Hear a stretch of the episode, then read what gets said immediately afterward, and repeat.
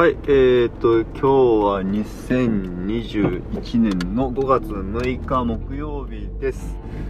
えーと、子供を久しぶりの保育園に送っていった帰りの車の中です。いやー、ちょっとね、連休中ずっと車子供と遊んでたもんで、全然、えーと、撮れなかったんですけど、まあ、なんか、それはそれで良かったなと思っています。えっ、と、昨日なんですけど、あのー、週の話すラジオの週さんに ごめんなさい。お誘いいただいてえっ、と2人で話して収録しました。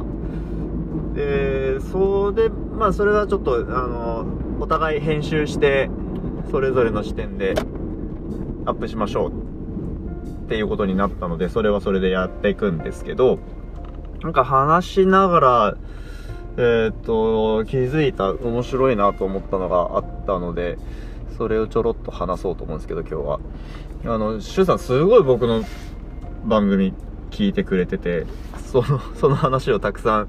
させてもらったんですけど、その、その中で、これは多分、その収録でも言ってるんですけど、その、僕は、えっ、と、その考えでなんか結論を出すために考えてるんじゃなくて考えるために考えてるというかその結論を出さずに考えることが楽しくてずっとこういうことやっとるんやなっていういろんなこと考えてるんやなっていうのが改めて分かったっていうのと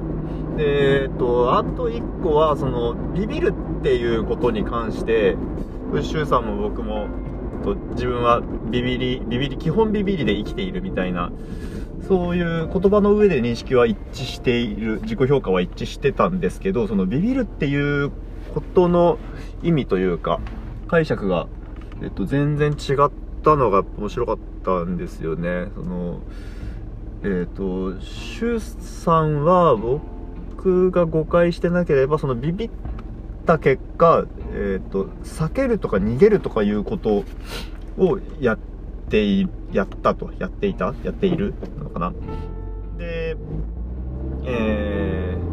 ー、あ、で、そうそう、別にね、僕はそれは悪いことだとは全く思ってなくて、多分これも収録で言ってるけど、それ本当に幸せに近づく道で、そっちに舵を切るってすごく勇気のいることなので、素直にすごいなと思ってるんですけど、はい、まあまあそ、それはそれとして、その僕が、僕がやってるビビるっていう行為は、えっ、ー、と、やっぱその、ビビった結果、それを避けるのではなくて、えっ、ー、と、やっぱその、なんだろうな、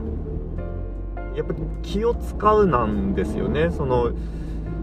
いろんな可能性について、ビビりつつ考える。いろんな可能性について考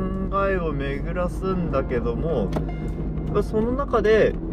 一番いいものを選び取ろうとする努力みたいな感じなんですよね。きっと僕のビビるっていう姿勢は。なんかそこの違いが話してて見えて違い、まあ、周さんと僕と違い僕の違いっていう話もだしあの自分の認識がちょっと一歩進んだというか新たになったみたいなところがあってすごい本当に楽しい収録でした。はい。えっ、とでもうん、最初にも言ったけど、えー、編集した版をおそらく2人ともアップすると思うので、そちらも、えー、お楽しみにということで、はい、今日はこれで終わろうと思います。ありがとうございました。